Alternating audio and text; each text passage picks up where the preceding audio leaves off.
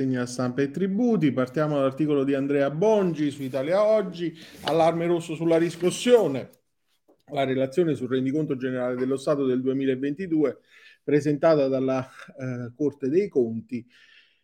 lancia l'allarme rosso. Il tasso annuo di riscossione a mezzo ruolo è letteralmente crollato, passando dal 33,8% dell'anno 2000 a poco più del 2% del 2022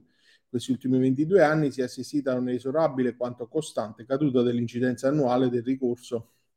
del riscosso, chiedo scusa, rispetto ai carichi affidati, senza che se nessun intervento di carattere legislativo tecnico abbia potuto rallentare o intervenire in questa eh, evidente tendenza. E poi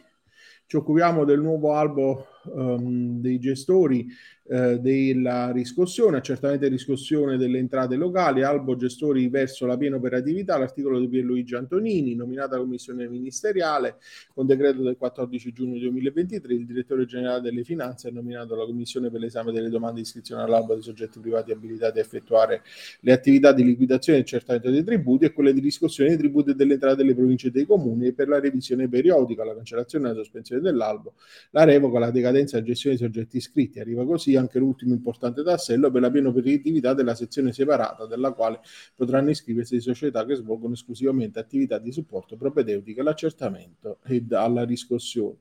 Sulla delega fiscale, partita aperta sui tributi locali e riscossione nel secondo tempo delle modifiche al Senato, Marco Mobili, Gianni Parente e Gianni Trovati, eh, l'articolo lo troviamo su NT Plus Enti Locale ed Edilizia, eh, anche per le tasse di comuni e regioni più meccanismi per evitare il contenzioso, la riforma Leo eh, che già alla Camera ha inaspettatamente bruciato i tempi all'esame in Commissione Finanze, ehm, proverà a correre anche a Palazzo Madama, l'intervento del Vice Ministro, insomma, eh, vuole spingere per chiudere eh, quanto prima il eh, lavoro e la stessa maggioranza che vuole incassare il via libera entro luglio e poi chiudere la terza lettura a Montecitorio con una rapida ratifica del testo prima della pausa estiva alle Camere. I temi per certi versi sono certamente più caldi e forse più divisivi, dall'accertamento alle riscossioni, dalle sanzioni ai eh, tributi eh, locali.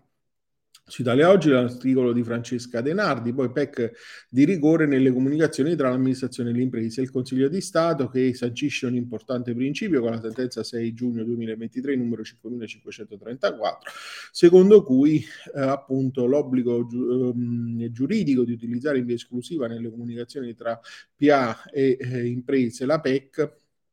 arriva a eh, non ritenere rilevante il fatto che eh, la eh, PEC del destinatario fosse saturo e quindi è un principio importante insomma eh, in termini eh, anche di eventuali ulteriori conseguenze. Eh, su Italia Oggi nessun possesso, nessuna tassa di Ivano Tarquini su appunto commento della CGT di primo grado di Latina con il, con il pronunciamento ehm, in relazione al fatto che nessun possesso dell'immobile occupato abusivamente equivale a nessuna tassa eh, e quindi eh, non può essere a carico del contribuente proprietario senza possesso dell'immobile la eh, tassazione. Questo è l'ultimo articolo della nostra rassegna di oggi. Io vi auguro un buon proseguimento di giornata, un ottimo fine settimana e vi do appuntamento a lunedì per la nostra rassegna. Arrivederci.